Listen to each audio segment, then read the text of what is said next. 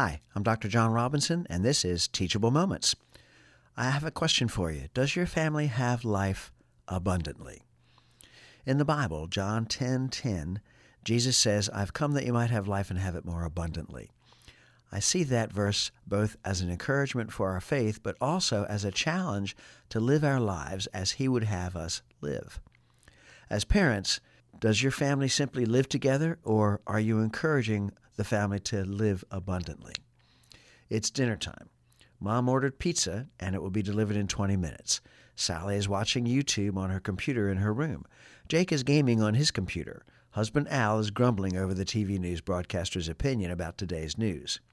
The doorbell chimes, and Mom retrieves the pizza from the delivery person without leaving a tip. She yells, Dinner's here! Her family pause their electronics, retrieve slices of pizza, and return to their activities to eat alone. This scenario plays out in families across America every day. These folks are having life.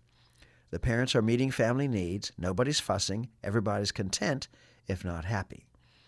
According to the book of John 10:10, this family is having life and that is surviving.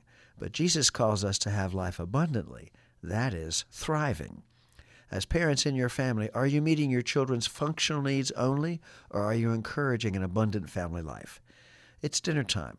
Mom's had an equally rough day and asks family members if they would mind having pizza for dinner. The children and husband Al each stop their activities long enough to answer Mom's question and to suggest toppings and extras. In 20 minutes, the doorbell chimes and the pizza is delivered. Mom asks Sally to set the table while Mom calls Sally's brother and Dad from their activities. Dad comes right away, but Mom needs to playfully pry Jake away from his gaming. With the family gathered at the dinner table, an electronics free zone in the home, Al blesses the food and the family digs in amidst playful banter and inquiries about the day's activities.